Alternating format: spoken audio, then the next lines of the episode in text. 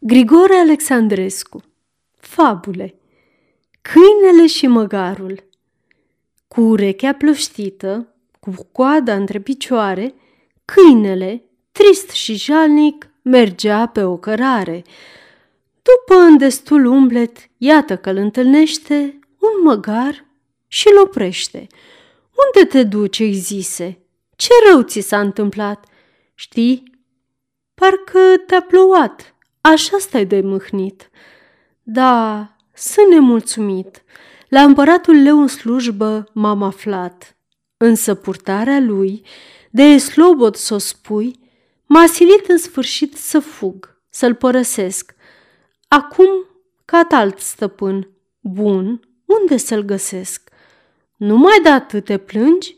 Măgarul întreabă. Stăpânul ai găsit? Îl vezi, de față stă. Vino numai decât la mine să te bagi. Eu îți făgăduiesc nu rău să te hrănesc. Nimic nu o să lucrezi, nici grijă nu o să tragi. La propunerea sa, câinele i-a răspuns, Ascultă-mă să-ți spun, e rău a fi supus la oricare tiran, dar slugă la măgar e mai umilitor și încă mai amar.